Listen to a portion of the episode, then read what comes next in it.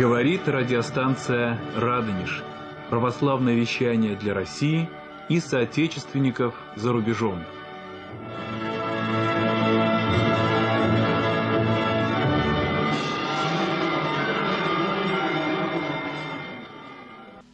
Здравствуйте, дорогие братья и сестры. В студии радио «Радонеж» Алексей Буголюбов, главный редактор интернет-портала «Самостоятельный путешественник». Не так давно мы беседовали с Алексеем о его поездке в Египет. И теперь настало время рассказать тебе, Леш, о том, как ты ездил в Западную Европу. Здравствуйте, дорогие радиослушатели. Поездка была достаточно спонтанной. Мы со знакомой девушкой, с которой должны были ехать в Италию, получили самостоятельно визы в Финляндию и договорились вместе поехать э, вот через всю Европу до Парижа. Я хотел посетить э, трехсвятительское подворье, пообщаться с православными, э, которые живут за рубежом, вообще узнать, чем они дышат и вообще, как живут православные. Может быть, у них какие-то а, другие проблемы, чем у православных, которые живут в России. И мне это было очень интересно. Ну, ну помимо этого, конечно, и культурная программа интересовала. А, потому что в Западной Европе очень много исторических памятников, памятников архитектуры. И вот с этой целью я, собственно, и решил посетить Старый Свет. Как всегда, все пошло не так, как планировал. А, девушка последний момент а, не поехала по определенным причинам, то есть у нее там какие-то возникли накладки. И я немножко, конечно, не то что побаивался, а сомневался вообще, я потому что, сейчас скажу почему, я поехал автостопом, то есть у меня была такая еще задача, я перед собой поставил, что поехать именно автостопом от Москвы и э, весь путь проделать автостопом. То есть я вышел э, на окраину Москвы, э, начал голосовать и прямо доехал до Питера, из Питера доехал до границы и далее по курсу. Вот, я хотел узнать еще, к тому же, существует ли автостоп в Европе по территории России ты, естественно, ехал с русскими водителями, а вот когда ты переехал границу, ты голосовал и останавливались уже иностранцы. Естественно, да, останавливались европейцы, и как оказалось, что автостоп есть везде, а, где есть дороги, по которым ездят машины. Вот. И я долго не стоял, хотя Э, запрещено категорически на скоростных трассах именно за границей, вот в Европе непосредственно, э, голосовать. И если бы меня увидела полиция, они бы меня оштрафовали, но они бы меня обязательно сняли с трассы и подвезли до ближайшей заправки. И э, несмотря на хваленную законопослушность европейцев, они останавливались и подвозили туда, куда я ехал. Бесплатно. Ну, естественно, автостопом подразумевает, что поездка, она бесплатная. То есть ты едешь попутным транспортом. Обычно человеку скучно просто ехать по уже знакомой дороге, где он знает каждую выбоину, каждую кочку. Хотя сложно сказать э, применительно к европейским дорогам. Дороги там идеальные, в отличие от э, российских даже федеральных трасс. Просто вот идеальные, вот ровные-ровные. И просто им интересно пообщаться с новым человеком, особенно э, иностранцем, особенно из России. И я им задавал такие интересные вопросы. Например, спрашивал почти у всех, как вы относитесь к России. Мне действительно было интересно знать, как европейцы, вот простые европейцы относятся э, к нашей родине. И многие говорили, что мы боимся вас. И у меня вопрос как немножко стоял в тупик. Я говорю, ну а почему вы нас боитесь-то? Ну, скажите мне, я чуть ли не за грудки брал, говорю, ну скажите, почему вы нас боитесь? Говорили обычно, потому что вы большие, большая территория. Но меня до сих пор не понимаю. Что тут страшного? Мы такие миролюбивые, не знаю. Не только большие, но и чужие. Видимо, все-таки ментальность-то разная у нас, да?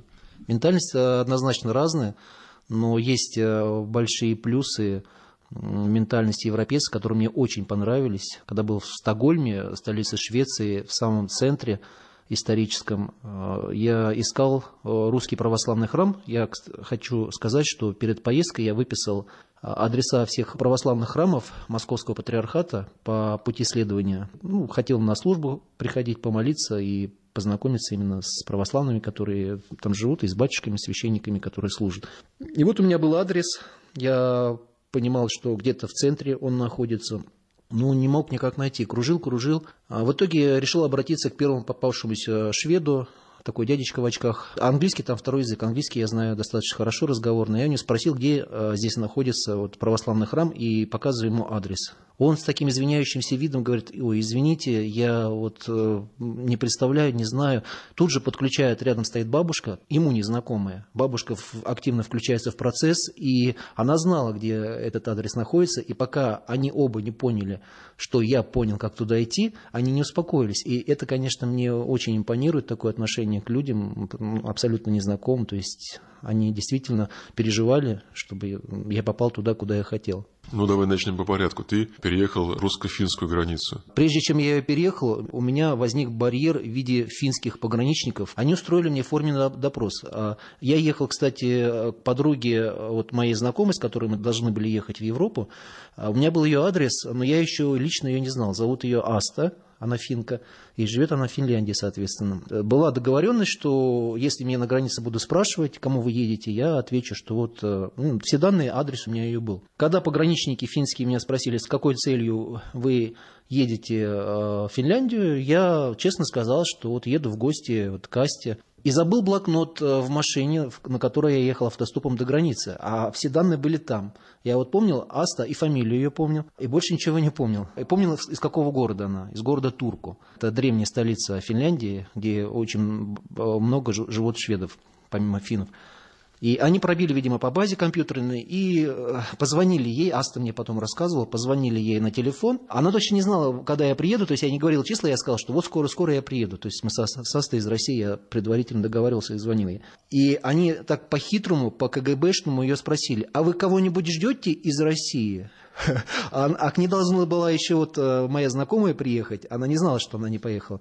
Но она перечислила, кого она ждет из России, и они успокоились. А я уже стою красный как рак, я просто дико хочу попасть в Европу, вот как, как раньше, советские э, времена, был железный занавес, и люди просто хотели, там, евреи уезжали, там, хотели вырваться, да, вот из этой несвободы. Пример, такие же чувства были, ну, не связаны, конечно, с тем, что было раньше, да, вот с СССР, но просто очень хотелось попасть, а то вся поездка пошла на смарку. И я реально покраснел, был красный-красный, я просто чувствовал, что краска прилила к лицу, и он так на меня испытующим взглядом посмотрел, а говорил он, естественно, с ней по-фински, я ничего не понимал, о чем он говорил, я думаю, ну, может быть, он с начальником говорит или еще кого-то. Сейчас меня разверну, думаю, и Леша, твоя поездка накрылась медным тазом. Но в итоге он так спокойно сказал, все в порядке, проходите. Ну, я прошел и попал, как говорится, в свободный мир западный. Вот так это было. Но дальше автостопом уже поехал, доехал до Асты, до Турку. Познакомился уже с ней лично. Очень интересная женщина, 50 примерно лет такого возраста. Она мне много рассказывала про себя была очень застенчивой, дико застенчивой, стеснительной э, в молодости, и именно автостоп позволил ей преодолеть свои комплексы. Она целенаправленно занялась автостопом, потому что, хочу сказать, когда ты ездишь автостопом, у тебя оттачиваются коммуникативные навыки. И хочешь не хочешь, ты должен научиться общаться с каждым человеком. А люди попадаются абсолютно разные. Разный менталитет, разный уровень воспитания, разные культуры. То есть от э, водителей там дальнобойщиков, которые такие грубые мужланы обычно, до, там, не знаю, каких-то интеллектуалов, которым интересно там про философию порассуждать, которые много книг прочитали, или там водители дорогих иномарок. То есть это все сопутствует автостопу. И вот она занялась автостопом именно с этой целью, чтобы преодолеть комплексы, успешно их преодолела, там посетила много стран мира в качестве волонтера, и мы с ней прекрасно общались. Погуляли мы с ней в Хельсинки, съездили в Хельсинки. И Турку очень мне понравился городок такой приятный, древняя столица Финляндии, где очень много шведов живут. А потом уже поехал я в Швецию на пароме. Ты вышел с парома на берег Швеции, и куда ты пошел потом? Это было утро, я уехал на пароме ночью, соответственно, на пароме я поспал, и рано утром мы прибыли в Стокгольм. Я пошел в центр гулять, в исторический центр, очень красивый, там замки, разные кирхи, то есть э, протестантские церкви с острыми шпилями, такие у них своеобразная архитектура, э, отличная от, вот наших, от нашей православной русской. Но самое интересное, сейчас расскажу такие детали, которые меня поразили. Это было уже после 2001 года, соответственно, когда во всем мире начали закручивать гайки в связи с терроризмом, да, насчет безопасности, вот э, начали беспокоиться. Я заходил, у меня был большой рюкзак, и рюкзак он мешал гулять, гулять, вот так с ним особо не погуляешь, и поэтому надо было где-то его оставить, ну, под присмотром. Я, недолго думая, захожу в, в центре Стокгольма, самое сердце столицы Швеции, захожу в первую попавшуюся кирху, подхожу э, к служительнице, а там в основном женщины не попадались, Я говорю, вот так, так, я путешественник из России, а можно я у вас э, рюкзак оставлю? Да пожалуйста, пожалуйста, вы сюда положите все, пожалуйста, на здоровье. Они даже не смотрели там, что... Я вот тоже не представляю, что там в России я сейчас зайду, да, в какой-нибудь храм в Москве, а можно я у вас тут рюкзак оставлю? И что мне скажут? Ну, вот меня это поразило, честно говорю. Причем это было и в Дании такое же было. Я уже понял, что этим можно пользоваться, ну, что можно оставлять. И также то же самое в Дании было. То есть я заходил в Кирху в центре э, Копенгагена, столице Дании, компании. И также говорю, можно я у вас рюкзак оставлю? Да, пожалуйста, улыбчивые такие. Мне очень нравится, нравится, что там отсутствует хамство, что люди вежливые. Может быть, это внешне как-то, да, маска такая, но это приятно тоже, потому что вот э, в Москве живешь, да, вот едешь, там все люди хмурые такие, едут там метро, все прям убитые жизнью, бытом, никто не улыбается, и это, конечно, как-то не очень приятно. Иногда улыбка такая, хотя бы маломальская, она повышает настроение людям и как-то... А там все улыбаются, действительно, и ты чувствуешь, что люди априори вежливо относятся к другим, и я там не видел, не слышал хамства какого-то вот по отношению друг к другу. Ты говорил, что твоей целью было посмотреть, как живут э, православные наши братья за границей. Много ли православных храмов ты видел в городах, в которых побывал? Насколько там велик процент православных христиан? Моя цель э, конечная была путешествие в Париж, но я не доехал, потому что в каждом городе, где я бывал, вот в столицах европейских, это Финляндия, Швеция, Дания, я знакомился спонтанно с людьми. Вот, я еще раз хочу напомнить, в чем это и есть прелесть самостоятельных путешествий, что все время какие-то замечательные происходят с тобой какие-то приключения, знакомства. То, чего вы вряд ли найдете в организованной поездке, где все по определенному лекалу происходит, и это скучно. Ну, я расскажу сейчас э, об удивительных встречах. Вот я рассказывал, как я в Швеции искал православный храм. Мне объяснили, как туда идти, вот бабушка с, с мужчиной, вот шведы. Я, значит, пошел, но опять начал кружить. Я думал, что храм в Европе, да, ну как у нас здесь там с маковками какой-то такой достаточно большой. Я не мог найти, я не видел, а где православный храм? Вот я видел кирха какая-то большая. И ладно, надоумило меня зайти в эту кирху и спросить, а вот тут где-то должен адрес православный храм находиться. А оказывается, наш храм, вот святитель Николая в Стокгольме, арендует помещение у протестантов. То есть это фактически там какое-то небольшое, как типа хозяйственного помещения, вот реально небольшое, а, двухэтажная, на втором этаже там чай пьют, ну, очень э, маленькая, и как типа домового храмика. И маленький-маленький крестик, то есть я бы так и в жизни не нашел. Вот, и я познакомился там с батюшкой хорошим, такой э, батюшка общительный, сам он родом из Москвы. И как раз э, был праздник святителя Николая, я вот подгадал так, чтобы пойти на праздник, и храм был, это был храмовый праздник престольный. А вечером на всеночную я пришел и, естественно, не предупреждал никого, не созванивался, говорю, так, так, я паломник, э, путешественник самостоятельный из Москвы, с батюшкой разговаривал, говорю, можно я как-то почитаю на службе, я вот э, люблю святителя Николая, мой любимый святой. Он, естественно, разрешил, и я читал на службе, на всеночной. А потом пригласил к себе в гости переночевать. Ну, у него своей квартиры не было, он арендовал квартиру. То есть я спросил у него, можно ли переночевать в храме, потому что там ну, было место, двухэтажное помещение, а у меня был спальный мешок с собой. Он сказал, что по правилам, которые установили протестанты, сдающие в аренду это здание, им категорически запрещено оставлять кого-то там на ночь. То есть они могут приходить, служить, там чай пить, люди православные, а ночевать там нельзя. И он пригласил тогда к себе домой, проявил такое радушие, а, естественно, я не отказался, и мы очень хорошо провели время за различными беседами. Ему, видимо, тоже там было а, не с кем особо пообщаться, вот так вот э, какие-то богословские темы затрагивали. Сидели мы на балконе большом, и оттуда открывался прекрасный вид на Стокгольм. Все-таки Стокгольм очень красивый город, именно застройка такая красивая, и старинная, и современная. Вот. И он мне рассказал очень много про менталитет и шведов, и вообще про православных, которые ходят на приход э, к нему ну, русскоязычно. Там не только русские, и из стран СНГ, украинцы, очень много. Швеция вообще, я не знаю, как сейчас, но раньше она очень много принимала беженцев, и этим пользовались э, граждане других стран, таких не, не, боль, не больно благополучных с точки зрения экономики и политики. И очень много там украинцев, например, он рассказывал, которые приезжают ну, по туристической путевке, где-то прячут там, чуть ли не закапывают свои паспорта и говорят, что мы там политические беженцы. Многих, конечно, депортируют назад, потому что шведы уже поняли, что их гостеприимством чересчур многие пользуются. Но кто-то, кому-то везет в этом плане, и он остается. Если убедительна его легенда, история, ему предоставляет политическое убежище. Сидели мы, значит, на балконе, батюшка открыл бутылку хорошего вина, вот, и мы так подтягивали вино и беседовали на разные темы. Он очень много мне рассказал э, вот, про шведский менталитет, например, то, что шведы э, и вообще скандинавы, они не религиозные люди абсолютно. Ну, в принципе, что можно сказать о России. То есть большинство, хотя и причисляют себя православным, священники видят их обычно два раза. Это на крестинах и на отпевании церкви. Вот. А там, может быть, даже еще хуже ситуация, может, вообще не видит. И рассказал, например, про такого известного сказочного персонажа, как Карлсон. Эту сказку э, про Карлсона написала, если я не ошибаюсь, писательница Астрид Линдгрен, а шведка по происхождению. И когда сказка вышла в свет, шведы на нее жутко обиделись. Казалось бы, почему? А потому что они увидели в Карлосине вот э, среднестатистического шведа такого, и они ей долгие годы не могли простить этого, что как же так, она так высмеяла да, шведов. Для меня это было открытие, я даже не думал, что вот она там списала какие-то вот черты со шведов, э, Карлсон, который живет на крыше с пропеллером. Как он скучал по России? Да не сказать, чтобы скучал. Я по нему не видел, чтобы он так сильно скучал. Он уже к тому времени много лет служил в Швеции.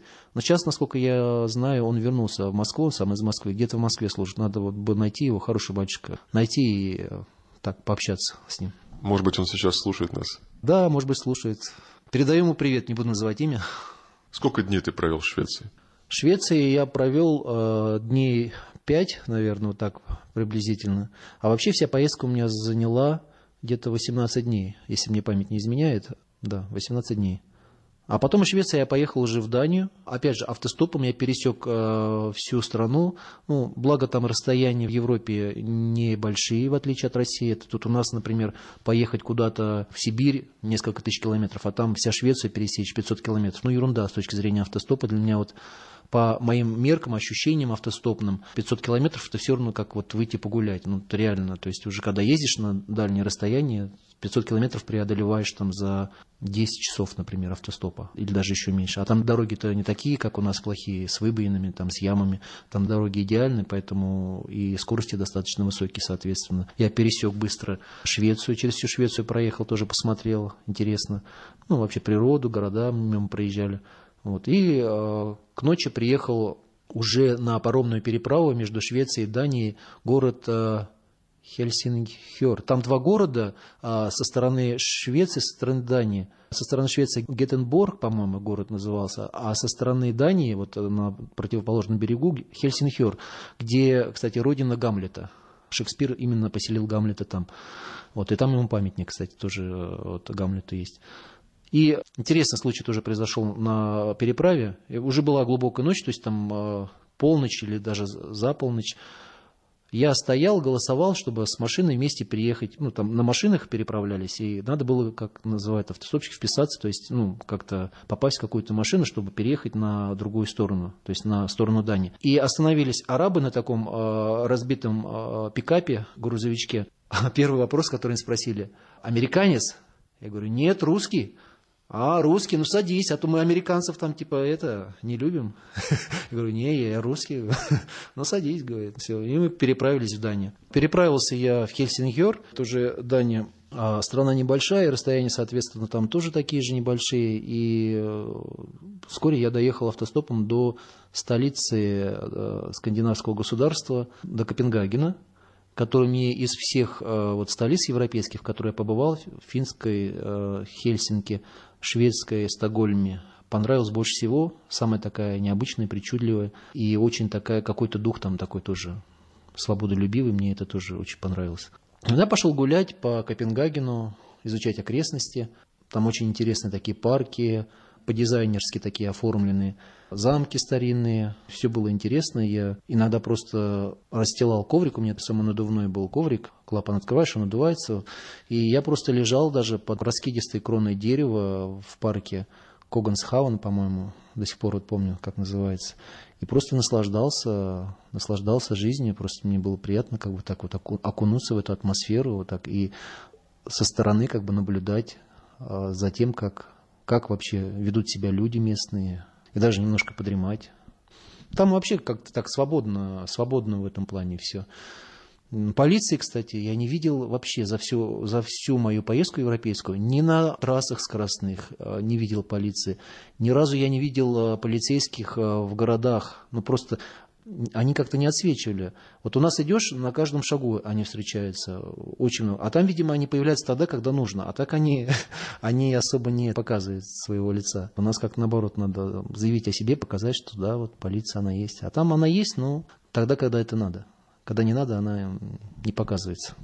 Много неевропейских лиц ты видел. Говорят, что очень много арабов и других представителей азиатской части нашего земного шара – видел, но не сказать, чтобы много. Так, чтобы вот, э, как в Москве, например, э, вот, не славян, тут очень часто встречаются, да, неславянские лица. Там я не сказать, чтобы вот прям на каждом шагу их видел. Представители так называемого ЛГБТ-сообщества, как там себя чувствуют, они проявляют себя как-нибудь демонстративно? Опять же, видимо, я не акцентировал на это внимание, мне эта тема не интересна. Поэтому, наверное, я и как-то пропускал это мимо себя. Ну, так не помню, чтобы вот э, явно как-то они о себе заявляли. Хотя, конечно же, они себя чувствуют там свободно. Но могу сказать, был случай в Москве, которому я был свидетель. Это реальный случай. Я, конечно, немножко даже в шоке был от этого действия, то, что я увидел. Буквально только открылось метро, 5 утра, там полшестого, я захожу в вагон, я не помню даже, куда я так рано ехал. Вагон был абсолютно пустой, заходит парочка парочка мужчинок. Надо было сесть напротив меня. Вот вагон пустой, вагон вот реально только я и вот, вот какое-то искушение, какое-то наваждение. И садятся и начинают там это. Значит, а, а, один мужчинка начинает там этот леденец сосать, там начинает там заигрывать с другим. Я вообще, я оцепенел, я не знал, я даже, даже не ожидал, как думаю, может, выйти мне вообще, может, я мешаю как бы молодым людям. Вот был такой случай, а такого там я не видел.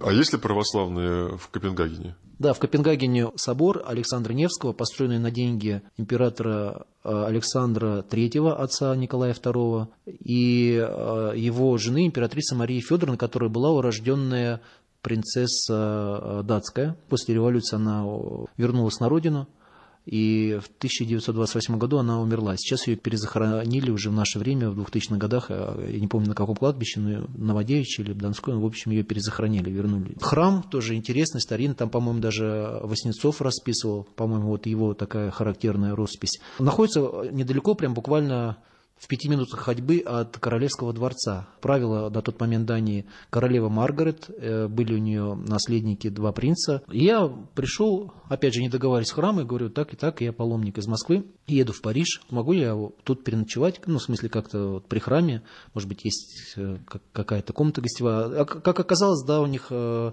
на цокольном этаже была гостевая, именно гостевая комната, и меня радушно приняли. Пообщался я с настоятелем, который родом был из Сибири, уже много-много лет он служил служит, и, по-моему, до сих пор он там служит, на этом приходе. А приход был зарубежный до 2007 года, а потом, когда наши церкви воссоединились, он, соответственно, стал единым и находится в каноническом и в христическом общении э, с нами, с Русской Православной Церковью Московского Патриархата. Я там э, участвовал в богослужении, на клиросе читал и подпевал. Клирос там интернациональный был, например, регент был швейцарец по национальности, но русский довольно неплохо знал, ну и, соответственно, церковно-славянский. Во Христе нет ни Елена, ни Иудеи, это вот такое единение чувствовалось э, православных, и чувствовалось, что вот мы все едины во Христе. А я общался вот и с батюшкой, и с матушкой, но это вот именно был бывший зарубежный приход. Там же у меня такие интересные встречи произошли, общение с прихожанами, опять же, спонтанные. Познакомился я с одной женщиной, которая вот э, ходила молиться туда, и Погода была прекрасная. Я был пять дней в Дании, в Копенгагене. И из них четыре дня была вот ясная солнечная погода, что не характерно для этого государства, потому что там часто дожди летом бывают. И только вот на пятый день был проливной дождь почти целый день. Ну, мне в этом плане повезло с погодой.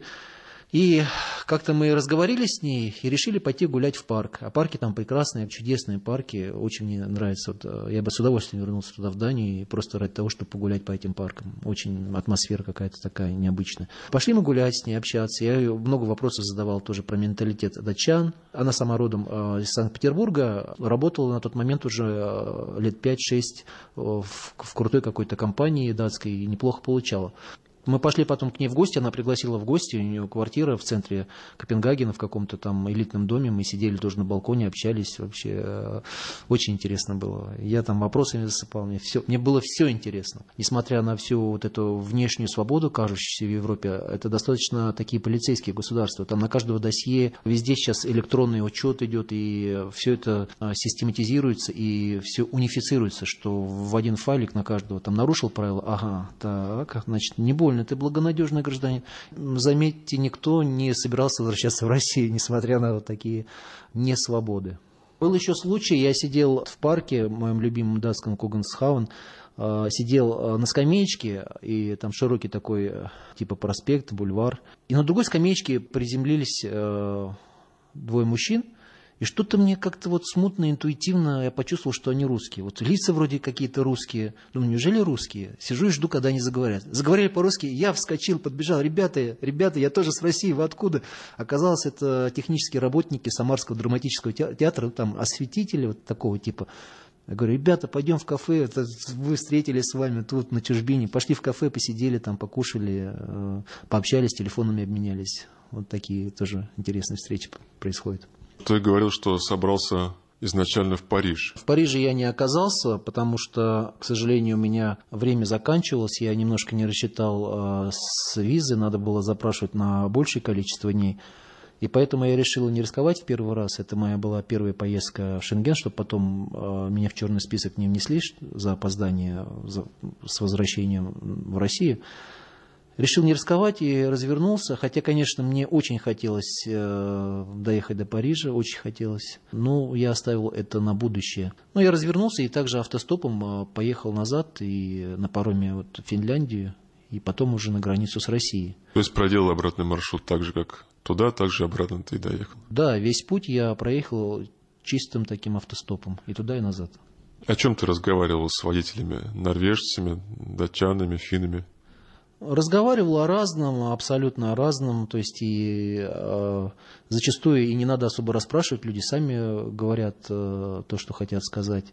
Например, один э, водитель, швед, дальнобойщик, он рассказывал, что уже подвозил русских, crazy Russians, сумасшедшие русские, да, в переводе с английского. Вот я тут подвозил, говорит, парочку молодых людей, парень и девушка, они вообще с Владивостока, они поехали автостопом в Москву посмотреть столицу, Представляете, да, это где-то там 8-10 тысяч километров от Владивостока до Москвы. Приехали в Москву, посмотрели, но не стали возвращаться домой. Посмотрели по карте, ага, тут же Санкт-Петербург, культурная столица северная рядом, надо посмотреть Санкт-Петербург. Поехали они автостопом в Санкт-Петербург. Посмотрели Санкт-Петербург, очень понравилось. Опять открыли карту, Ой, а тут же тут Европа, до Европы рукой подать, надо в Европу. Получили визу, а виза финская очень легко, получать, э, легко получить, шенгенская. И поехали вот по Европе э, странствовать, колесить. Вот так вот из Владивостока их занесло внезапно вот в Европу. Фактически через полмира проехали. Да, да, очень большое расстояние. Чем-то отличаются европейские дальнобойщики от наших, от русских? Да, даже дальнобойщики, они бывают разными, э, абсолютно разными. То есть нельзя как-то унифицировать их, что вот все дальнобойщики, опять же, очень много у людей, вот, ну, это природа наша человеческая такая, вот стереотипов, шаблонов, что вот мы подгоняем под какие-то рамки, хотя ведь каждый человек это индивидуальность, личность. И также среди дальнобойщиков абсолютно разные по уровню развития интеллектуального, по воспитанию, абсолютно разные люди, и у всех э, разные интересы. Также и в Европе тоже они разные.